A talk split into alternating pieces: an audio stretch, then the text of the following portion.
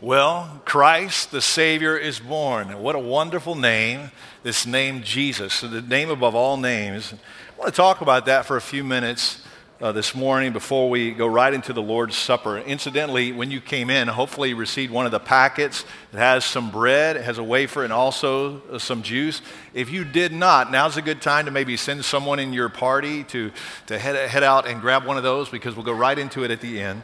Now, incidentally, when we observe the Lord's Supper, just a reminder this is an expression, an outward symbol, a picture of what the Lord has done in our hearts. And so, uh, if you have boys and girls with you, it's a great chance for them to see it and watch it, and you can talk about it maybe later on. Uh, if you're here and you're just not feeling that, don't feel like anybody can look at you crossways. If you just, if you just uh, kind of check things out and, and, uh, and don't observe and, and kind of take in what we're talking about. But I am so grateful to share this time with you. We've been looking all month long at the songs of the Gospel of Luke. I mentioned that the first two chapters of Luke are basically a musical, if you consider it. All through the Christmas account, we see these these verses or these songs. We see the song of Mary, we saw the song of Zacharias, we saw the song of the angels, and finally we see the song of Simeon in Luke chapter 2, verses 28 through 32. Now, Simeon is an older saint who, along with Anna, is mentioned right after him.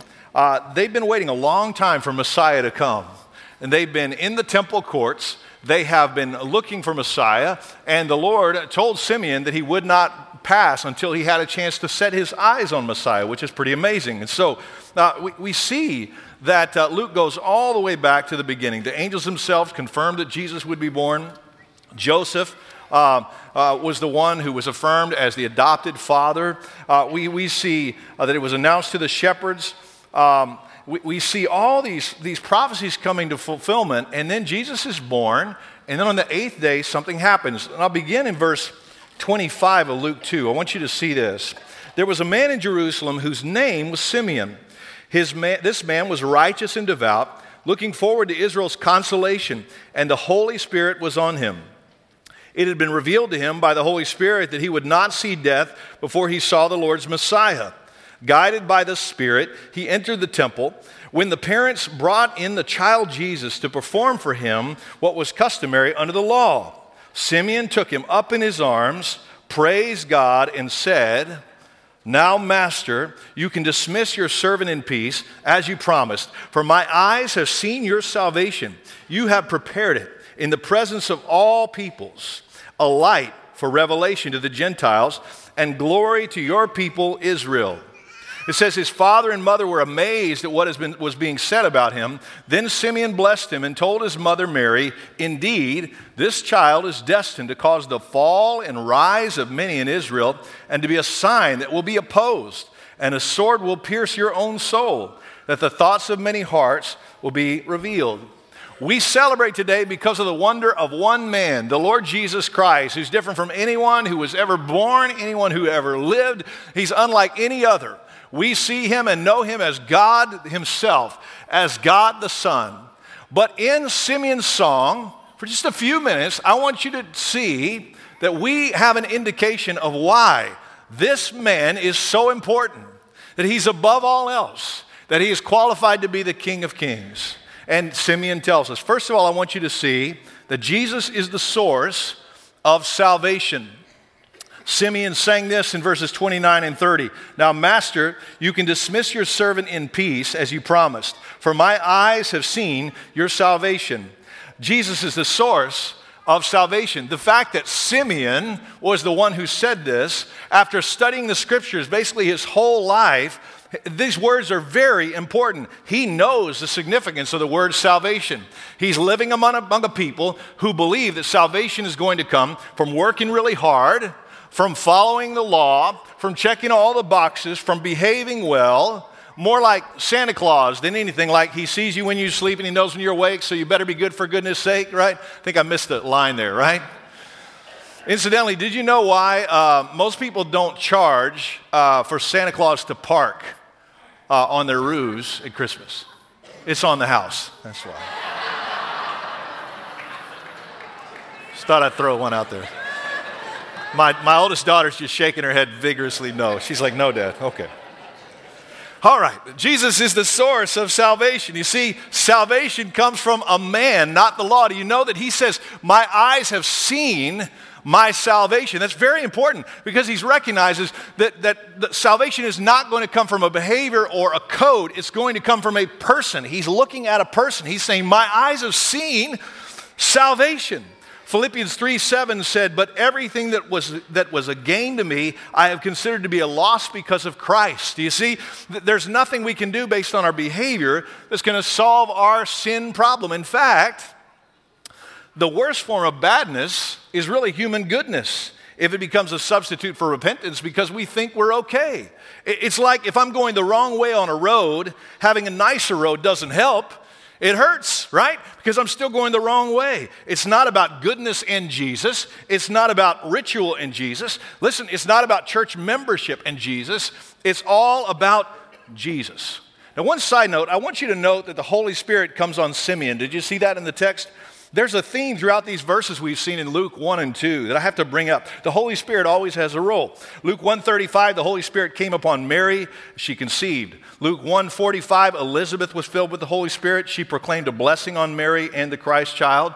Luke 167, Zechariah is filled with the Holy Spirit. He sings the prophecy. And Luke 225, Simeon's filled with the Holy Spirit and he sings about Jesus. I want you to notice something. Every time the Holy Spirit shows up, he has the same role to point to the Lord Jesus Christ. Why? Jesus is the way, the source of salvation.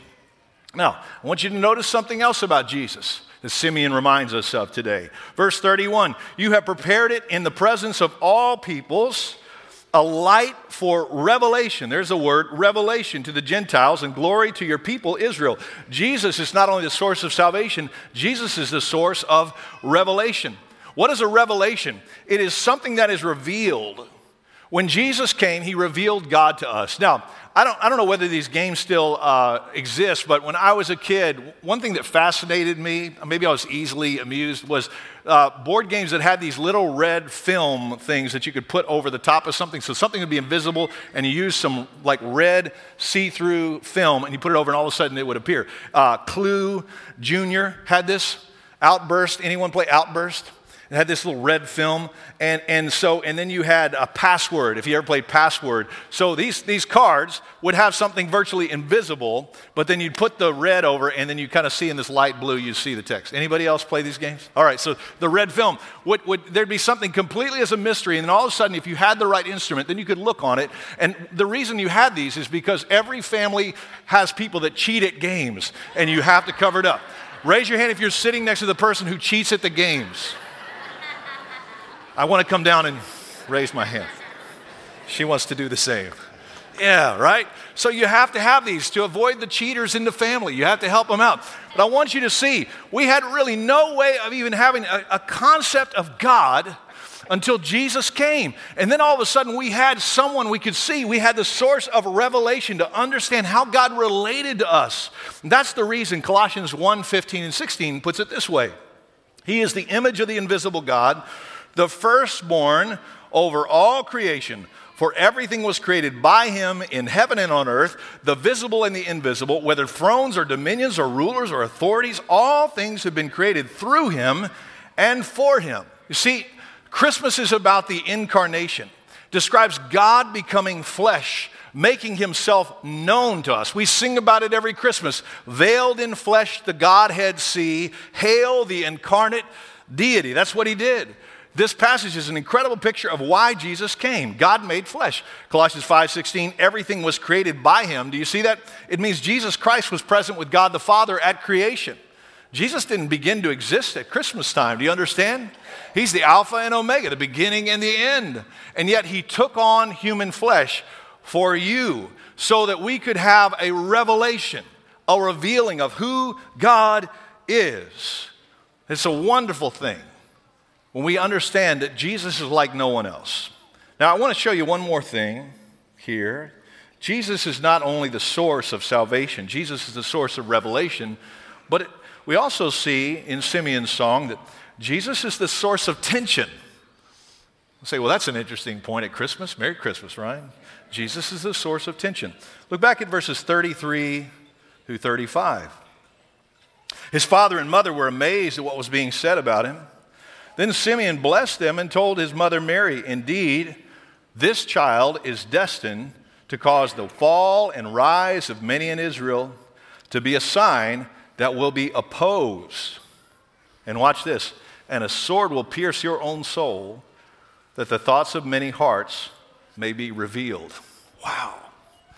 Mary's soul would be pierced. Why would Mary's soul be pierced? We know that that took place because her son would literally be pierced for the sins of man. Listen, we talked about this a few weeks ago. When we think about the Christmas spirit, we tend to think about peaceful things, don't we? No more lives torn apart. Well, well that may be your grown up Christmas list, but it's not the spirit of Christmas.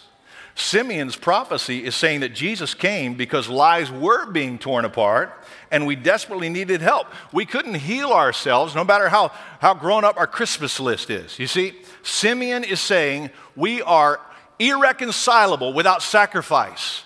We're hopeless without sacrifice. Now, last night, uh, It's a Wonderful Life came on NBC. It does, I think, every year. NBC must own the rights. And so, so I'm watching it again, you know, while I'm doing other stuff because I kind of know how it goes at this point. How many of you have seen It's a Wonderful Life? There you go. All right, most of you. It, the rest of you, are you living without television completely? Or what, how is this possible? Several hands didn't go up. All right, that's okay. So you're, you're good for you. You're without technology. That's good. Probably the most famous Christmas movie. And it is amazing. But can I tell you one thing that really bothers me about this movie? You remember George Bailey, Jimmy Stewart loses everything because of the double cross of Mr. Potter. Uh, George has a vision that he was never born. You know how it goes. And then at the end, all the people of the town come through. They cover the debts of George and they celebrate friendship and family at Christmas. But one thing that's always bothered me is they sing Merry Christmas, and, and I think they're singing Auld Lang Syne, and then the credits roll. And I'm like, are you kidding me right now? That's not the way it should end because nobody took care of Mr. Potter. Like, Mr. Potter wasn't just a miser, he was a criminal. He stole the man's money. So, what should happen is they sing to George, they celebrate friendship. Uh, George's war hero brother shows up and they, they sing, and then they all say, Now let's load up and let's go beat up Potter. Let's go. Wouldn't that be a great ending? Let's go down to the bank and let's haul him off to jail and then roll the credits. Like, that's a good Christmas movie right there. We're going we're gonna celebrate Christmas, but first we're going to get a pound of Potter right now. That's the way it ought to go. Potter gets off scot free. You know why that bothers me? Same reason it bothers you. There's something in us that has a sense of justice. Because we are wired in the image of God, we want to see when there is a wrong that there is a payment for that wrong, that something needs to happen. And we long for that to take place, right? Why? Because there is a tension that we feel. We desperately uh, need to take care of sin. We can't just wave it off or shrug it off. But we also desperately need a Savior because we know of our own sin. I know of my own sin, and I need a Savior. This is the tension. Do you see? We could not reconcile our own problem. And this is why Jesus can never be just an interesting concept. I mean, it's, it's intellectually dishonest to talk to somebody and say, Well, I just think, I think God is interesting, you know, and, and Jesus seemed like a good person, a great teacher. And I'm sort of into Jesus, but I don't, I don't know that I buy into repentance, that sort of No, it doesn't work that way. I mean, it, it can't. There is, there is a natural tension when it comes to the Lord Jesus Christ because he's like no other. We either recognize that we're sinners in need of a Savior and we cry out to him and experience that, or we just have to kind of say, He's not for me and, and I don't I don't need a Savior, you see? But the beauty is, Jesus gave us a much better choice because He came, because He paid the penalty for sin, then the gift of grace is available to all of us. You take a good look at the manger this Christmas, and you'll see the glorious message that even though we've blown any opportunity we had to be good enough, God has entered into our hopelessness, hopelessness to give us a way to hope. Do you see? Now, I would be remiss. I know that a number of our church family are watching in Kingsland online. If I did not say to all of you here and all watching online, listen, what better day than Christmas morning, 2022, to trust the Lord Jesus Christ as Savior and Lord? Recognizing, Lord, I know that I'm a sinner. I don't have it all figured out, but I do believe that Jesus died for my sin, and I believe that he rose again to demonstrate that it was enough as a payment for my sin. And I invite you, Lord, to come into my life, to forgive my sin, to save my soul. And I want to live the rest of my life for you as you give me the grace to do it. That's available to everybody within the sound of my voice right now. You know, I think that's why this is the perfect day to experience the Lord's Supper together. So we're going to do that in just a moment. Would you bow with me? It's a great opportunity, my friends, if there's someone here who just wants to trust Christ right now.